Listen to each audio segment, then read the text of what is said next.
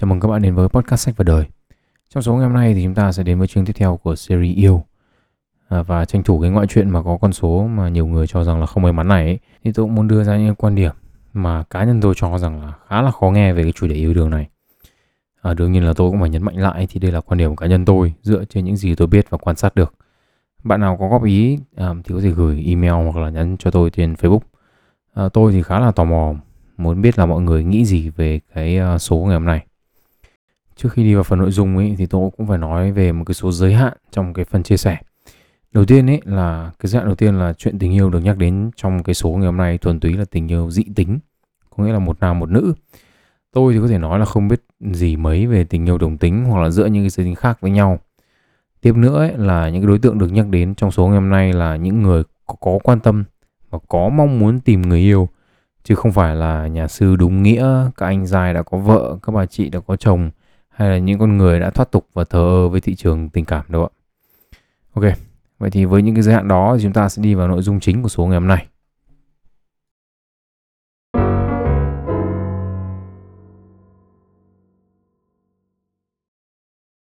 Thế thì chúng ta sẽ bắt đầu cái số ngày hôm nay với một cái hiện tượng dân số khá là cơ bản, Đó là mất cân bằng giới tính.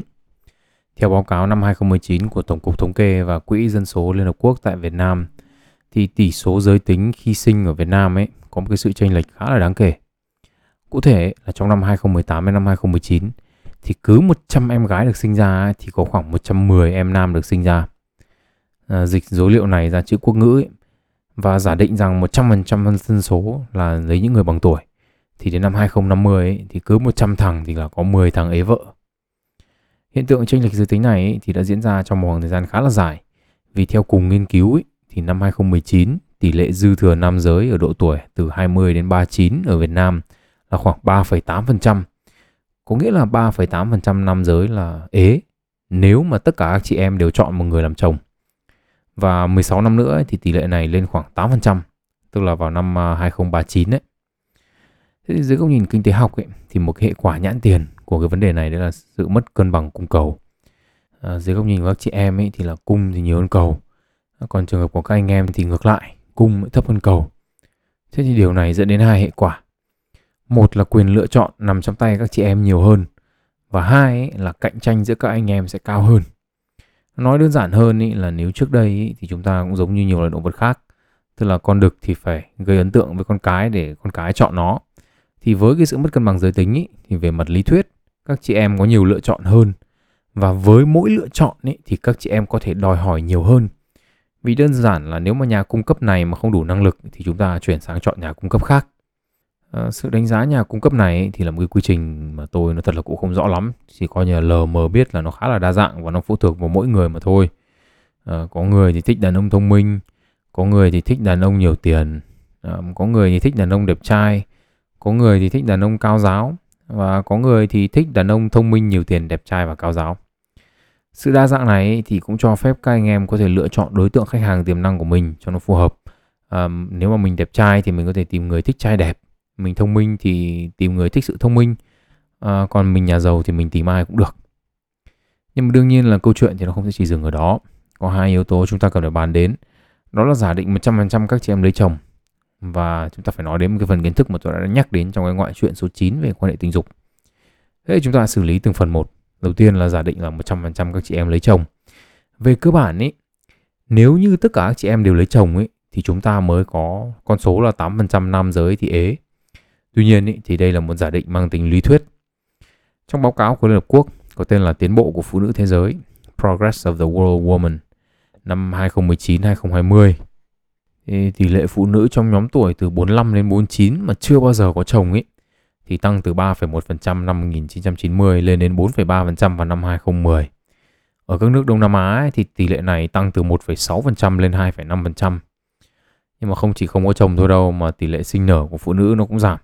Cụ thể thì là trong giai đoạn từ năm 1970 đến năm 1975 ấy thì một phụ nữ trong giai đoạn có thể sinh nở, tức là từ 15 tuổi đến 49 tuổi thì có trung bình 4,4 đứa con thì tỷ lệ này là 2,4 vào giai đoạn 2015 đến 2020. Ở các nước Đông Nam Á như Việt Nam ấy, thì tỷ lệ này tụt xuống từ 4.6 xuống 1.8. Tức là trung bình ấy, là từ hơn 4 đứa con xuống còn chưa được hai đứa. Tuy nhiên các bạn lưu ý đây là tỷ lệ trung bình. Có nghĩa là có những gia đình thì sẽ sinh vẫn là sinh 3 4 đứa, còn có những gia đình thì không có đứa nào luôn. Tỷ lệ cuối cùng mà chúng ta sẽ xét đến là tỷ lệ ly dị. Tỷ lệ ly dị và tỷ lệ ly thân của phụ nữ nhóm tuổi 45 49 trên toàn cầu tăng từ 3,3% đến 4,7%. Và các nước Đông Nam Á ấy, thì tăng từ 4,7% lên 5,8%. À, vậy thì nếu chúng ta đi theo cái nhận định mà tôi đang đến nói đến ở yêu một, tức là tình yêu ấy, thì đến từ nhu cầu duy trì nói giống hay là nhu cầu có bạn đồng hành ấy và chúng ta sử dụng những cái thước đo như kiểu là tỷ lệ kết hôn hay là tỷ lệ kết hôn mà không đổ vỡ đấy để đo kết quả đầu ra của một cái tình yêu ấy thì có vẻ như là tình yêu đang giảm hiệu quả nhất là đặc biệt là với phụ nữ cụ thể là số lượng phụ nữ ở một mình hoặc không thèm lấy chồng ấy thì đang có đà đi lên có nghĩa là số lượng phụ nữ mà có yêu cũng không lấy hoặc là không yêu ai thì coi như là tao ở một mình luôn ấy thì cũng đang nhiều lên mặc dù là chúng ta không có chỉ số toàn cầu cho những cái nhóm này nhưng mà dựa trên dữ liệu của một số nước và quan sát à, trong xã hội Việt Nam ấy, thì chúng ta cũng có thể đưa ra được những nhận định rằng là hai nhóm này thì đang tăng dần về số lượng. Ví dụ như là ở Mỹ thì theo Pew Research Center um, tỷ lệ những người lớn trong độ tuổi từ 25 đến 54 tuổi mà đang kết hôn trong thời điểm nghiên cứu ấy, thì giảm từ 67% từ năm 1990 xuống còn 53% năm 2019. Tỷ lệ không cưới mà ở chung ấy thì tăng gấp đôi, tức là từ 4% lên 9% và tỷ lệ chưa bao giờ kết hôn thì cũng tăng gấp đôi, tức là từ 17 đến 33%. Và từ những con số này thì chúng ta có thể suy ra là số lượng những người độc thân thì cũng tăng khá khá. Ở Mỹ thì năm 1990 có khoảng 29% nam và nữ là độc thân. Thì đến năm 2019 con số này là 39% ở nam và 36% ở nữ. Theo trang thông tin vtv.vn ấy, trích số liệu của Tổng cục Thống kê ấy, thì tỷ lệ người độc thân ở Việt Nam cũng tăng từ 6,23% năm 2004 đến 10,1% vào năm 2019. Tức là khoảng 1 phần 10 dân số là độc thân. Và phụ nữ thì chiếm gần 90% trong số đó uh, tôi thì nói thật là không tin tưởng con số này lắm vì đáng nhẽ ra số lượng nam giới độc thân thì phải cao hơn chứ. Không lẽ là mấy ông này quay ra yêu nhau hết cả rồi à?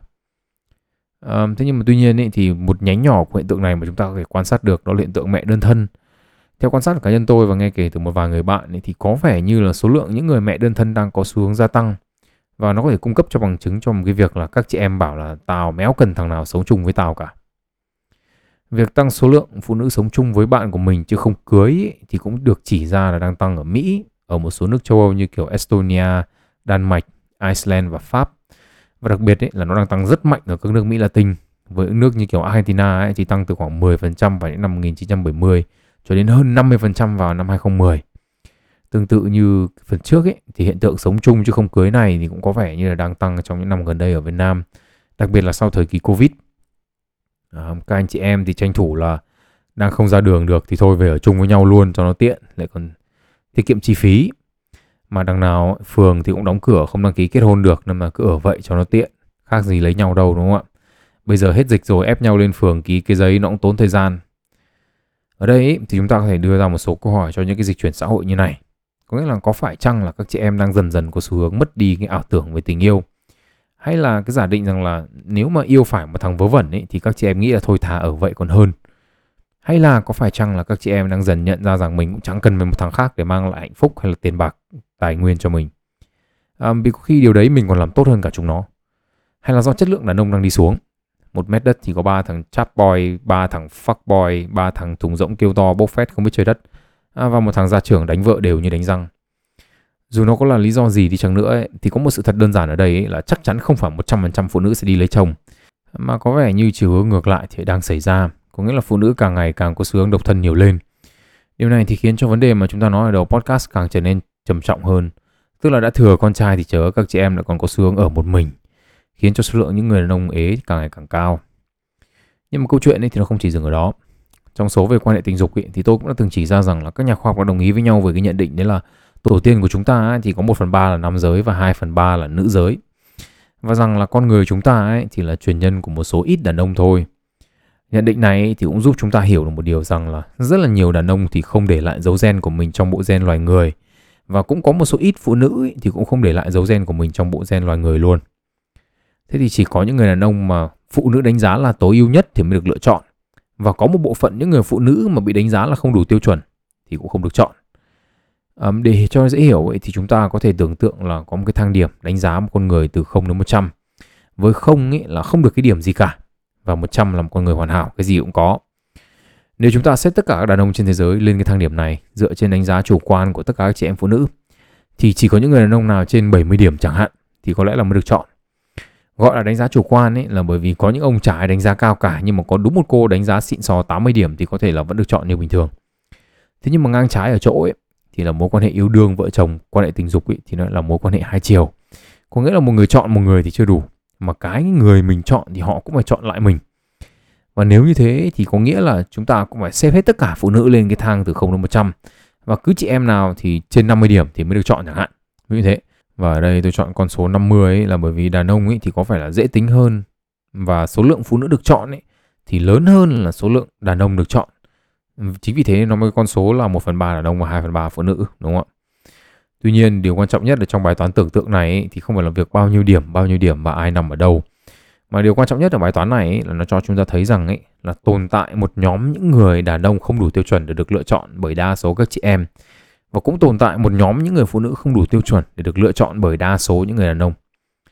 Um, và thực sự là tôi nghĩ là cái đoạn tiếp theo ấy, thì nó sẽ là một cái đoạn suy nghĩ của tôi mà tôi nghĩ rằng nó sẽ rất là khó nghe với nhiều người. Trong chương 14 ấy, thì tôi nói về sự tiến hóa của cái đẹp. Và tôi có chỉ ra rằng một trong những học thuyết về lựa chọn tính dục ấy là lựa chọn cái đẹp. Tức là lựa chọn bạn tình hay là người yêu mình ấy, thì chủ yếu là dựa trên yếu tố về mặt thẩm mỹ. Trong chương đó ấy, thì tôi cũng có chỉ ra rằng là việc lựa chọn bạn tình ở người ấy, thì có thể được thay đổi bởi các cái tương tác xã hội. Tức là những tương tác xã hội có thể ghi đè lên những thông tin được lấy từ mắt và rằng là các chị em ấy thì sẽ dần dần chuyển từ giai đoạn thích dai đẹp sang dai hài hước, biết quan tâm, biết chăm sóc tất cả những điều đó thì nó là đúng nhưng ý, nó vẫn có những cái tiêu chuẩn mang tính chất cơ sở. Ví dụ như tôi có nói về việc là khi đàn ông tìm một nửa cho mình ý, thì có câu là hợp thì hợp nhưng mà nhan sắc thì cũng phải ở dạng ưa nhìn. Về cơ bản ý, thì chúng ta có thể hiểu là ưa nhìn ở đây là một cái nhận định chủ quan về nhan sắc của người đàn ông với người phụ nữ.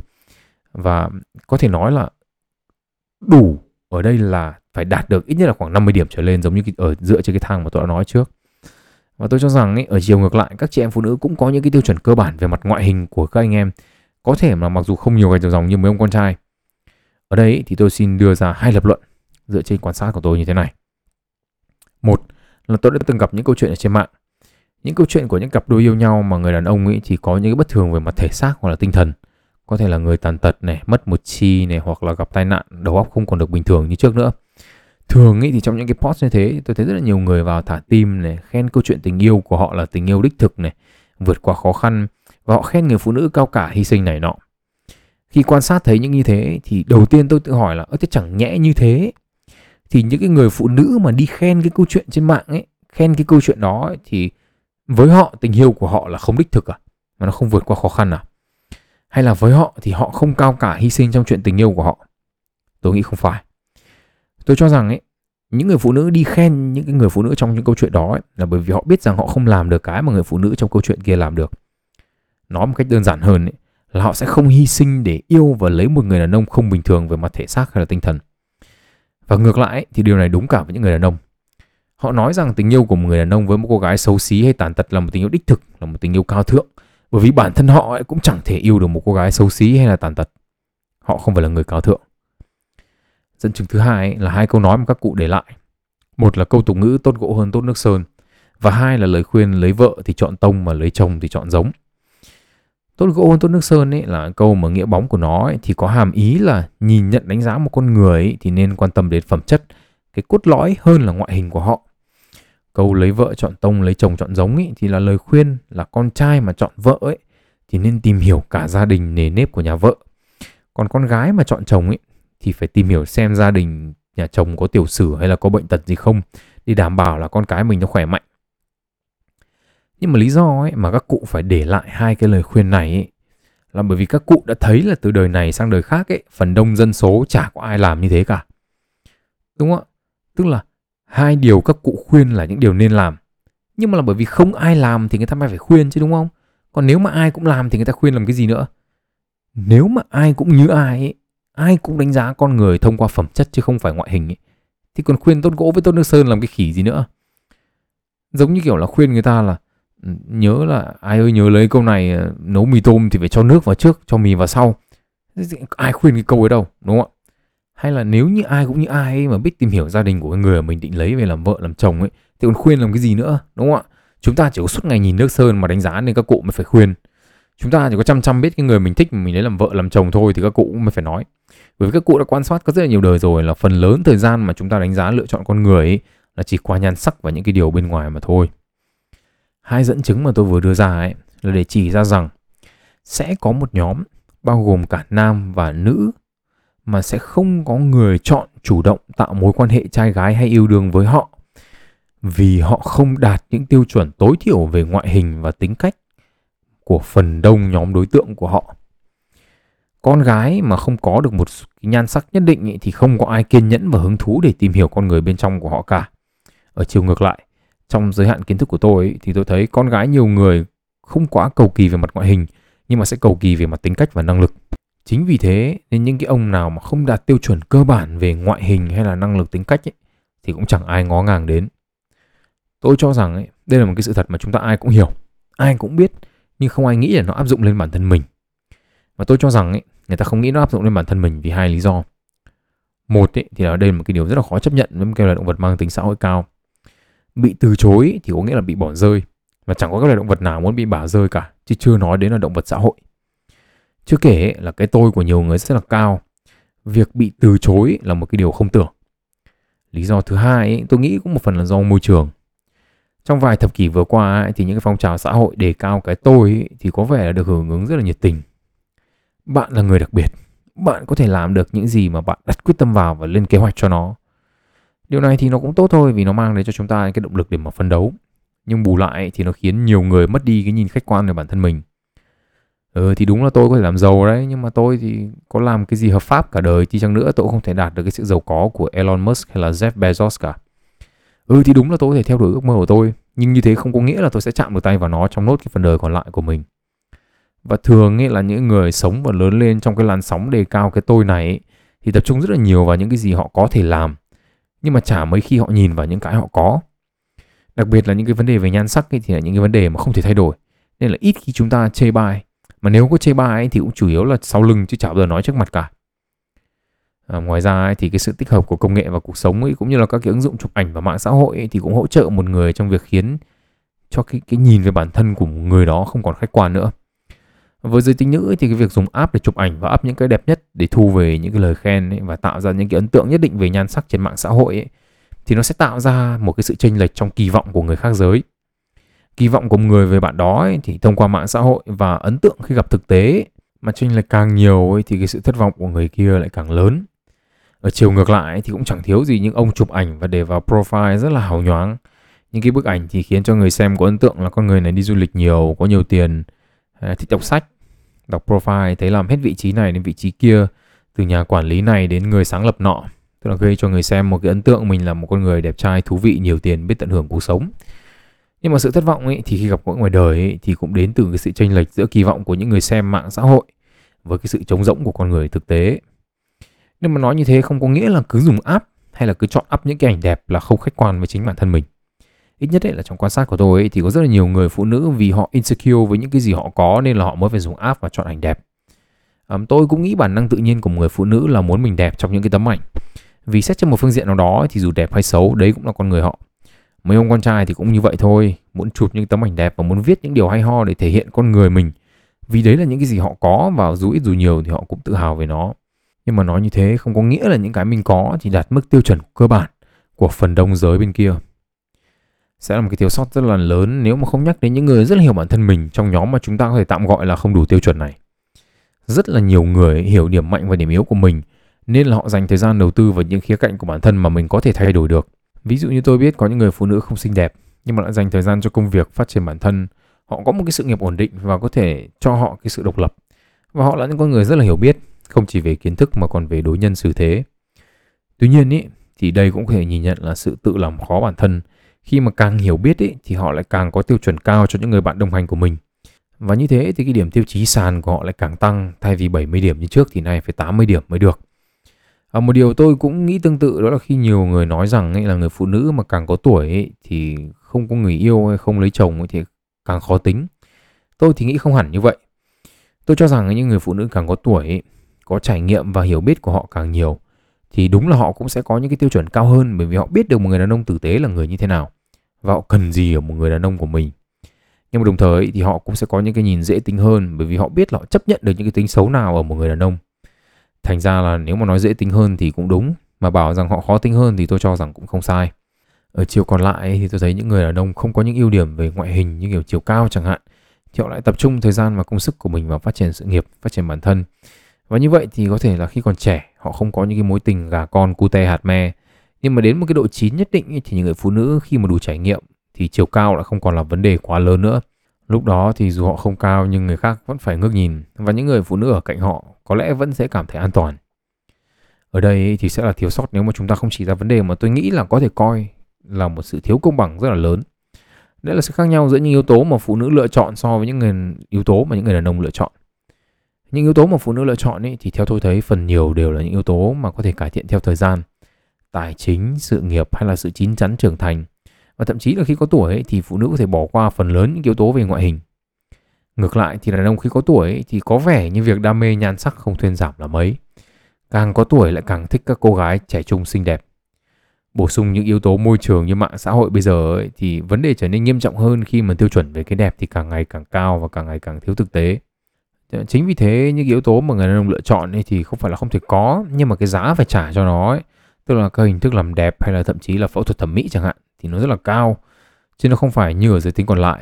Tức là những cái điều mà người phụ nữ mong muốn ấy thì có thể có được qua thời gian. Thế thì quay trở về với câu chuyện chính của chúng ta. Tổng kết lại thì chúng ta đang có một cái vấn đề về mất cân bằng dân số nam nhiều hơn nữ.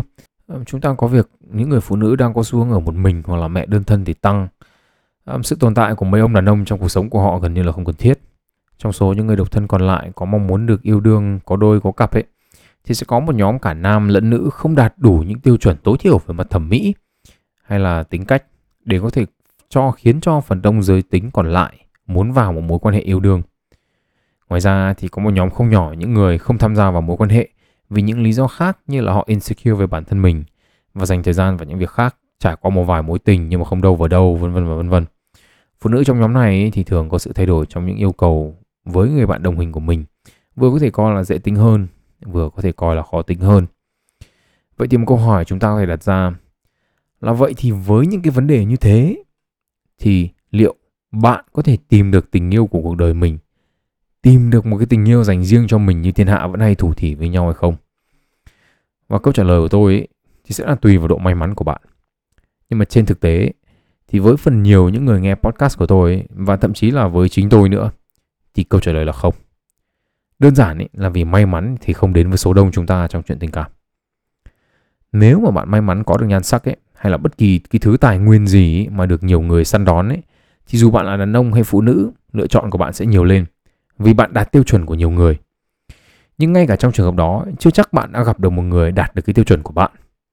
Và ngay cả khi bạn gặp được người đúng tiêu chuẩn của bạn rồi ấy, thì giống như là tôi đã dành cả số yêu hai để lập luận ấy, chưa chắc là mối tình thực tế của bạn đã được như bạn mong đợi. Chúng ta kỳ vọng ấy là với những cái tiêu chuẩn chúng ta đặt ra cho người bạn đồng hành của mình ấy, thì chúng ta sẽ có được một cái tình yêu đẹp. Làm gì có chuyện đó. Chúng ta yêu ý tưởng về một con người hoàn hảo trong mắt chúng ta chắc gì chúng ta đã yêu cái con người đó. Trong tình yêu ấy thì có một kiểu may mắn khác. Đấy là may mắn ở đúng hoàn cảnh đúng thời điểm. Một người phụ nữ mà cả nhan sắc lẫn tài năng đều không quá xuất sắc ấy nhưng lại xuất hiện đúng thời điểm trong đời một người đàn ông tốt ấy, thì vẫn có thể có được một tình yêu đẹp Tương tự như thế thì một người đàn ông chẳng có gì nổi bật nhưng lại xuất hiện đúng thời điểm thì vẫn có thể có được một người yêu mỹ mãn theo quan điểm chủ quan của anh ta. Còn đương nhiên là nếu một người có những năng lực nhất định nữa thì đó cũng là những lợi thế trong việc tìm kiếm và tham gia vào một mối quan hệ.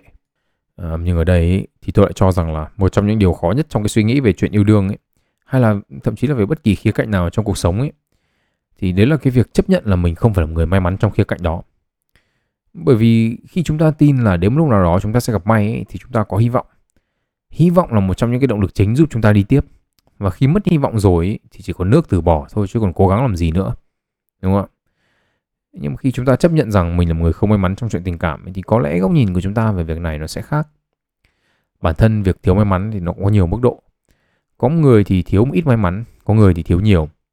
Sự thiếu may mắn trong chuyện tình cảm ấy đồng nghĩa với việc là thiếu đi những yếu tố cơ bản để một người khác giới mong muốn có được để có thể vào một mối quan hệ yêu đương với mình. Càng thiếu nhiều những yếu tố cơ bản này thì là càng thiếu may mắn. Tỷ dụ như là không có nhan sắc, không có những tính cách có lợi trong những tương tác xã hội, hoặc là có những cái tổ hợp tính cách bất lợi trong những tương tác xã hội, như kiểu là cái tôi to này, ngang bướng này, không cầu thị này, vân vân vân vân. Nói một cách bình dân ấy là đã nhìn đã không ưng nổi rồi mà mở mồm ra cái là muốn xa lánh. Ở mức độ cao nhất ấy thì một người có thể là không có bạn đồng hành trong suốt phần đời còn lại của mình. Và điều này thì sẽ phổ biến hơn rất là nhiều ở nam giới so với nữ giới. Giống như đầu tôi đã nói, thì những cái lập luận của tôi ấy chỉ giới hạn trong những người mà có mong muốn tìm cho mình một tình yêu mà thôi. Nhưng rồi đến một lúc nào đó ấy, thì khi mà nhiều người không còn thấy hy vọng trong cái cuộc công cuộc tìm kiếm một tình yêu của mình như trước ấy, hoặc thậm chí là không tìm nổi cho mình một mối quan hệ ấy, thì có thể họ sẽ từ bỏ sống một mình hoặc là đến một cái tuổi nhất định nào đó ấy, thì tìm những người đồng cảnh ngộ với mình để về sống chung với nhau cho nó có bạn dưỡng già. Và cuối cùng ấy sau tất cả những cái luận luận điểm này những cái dẫn chứng này những cái lập luận và những cái hiện tượng xã hội quan sát được ấy thì tôi muốn chỉ ra cái luận điểm chính của mình trong ngày hôm nay. Khi nói về tình yêu ấy thì mọi người nói rất là nhiều về những cung bậc cảm xúc những cái hình thái những cái kết cục khác nhau của những cái câu chuyện tình yêu. Nhưng mà cá nhân tôi ấy, thì chả thấy mấy ai nói về những người có mong muốn nhưng mà không được yêu cả. Đến ngay cả trong câu chuyện làng Vũ Đại, thì Chí Phèo ấy còn có thị nở. Nhưng mà thực tế cuộc sống ấy, thì có lẽ là Chí Phèo và thị nở sẽ chẳng bao giờ gặp được nhau cả. Và có lẽ cả hai sẽ chết trong sự cô đơn và mãi mãi không biết được tình yêu đôi lứa nó là thế nào. Ở đây thì các bạn có thể hỏi rằng là có phải như thế là tôi đang nói về những người cả đời yêu đơn phương không? Thì tôi xin trả lời là đúng, nhưng mà chưa đủ. Vì những người yêu đơn phương ấy thì chỉ là một nhánh nhỏ trong cái nhóm những người thiếu may mắn mà tôi nhắc đến mà thôi. Vì những người yêu đơn phương ấy còn có thể tìm được một người mà họ có tình cảm. Còn nhóm thiếu may mắn mà tôi nói đến ấy, thì họ bao hàm cả những người còn không đủ may mắn để tìm được một người mà họ có tình cảm. Không được yêu và cũng không có ai để yêu cả. Mặc dù họ cũng muốn được yêu. Trong yêu một ấy thì tôi có nói về định mệnh và tôi có nói rằng ấy, định mệnh ở đây ấy, là để chỉ phần lớn những yếu tố ảnh hưởng đến câu chuyện tình yêu của chúng ta mà chúng ta không thay đổi được.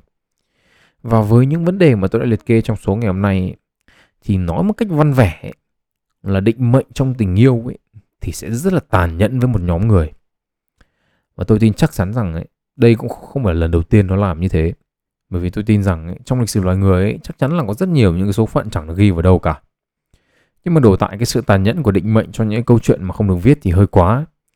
Vì về mặt logic mà nói, dưới góc độ tình yêu ấy, thì những con người không được yêu và không yêu được ai ấy, làm gì có câu chuyện gì để mà viết lại. Nhưng mà có lẽ điều khó chấp nhận hơn cả là tôi ấy, hoặc là một ai đó trong số các bạn, những người nghe podcast của tôi, sẽ là nạn nhân của cái sự tàn nhẫn này. Và chúng ta chẳng có cách nào để viết tiếp câu chuyện của mình cả. Vì làm gì có gì đâu để mà viết.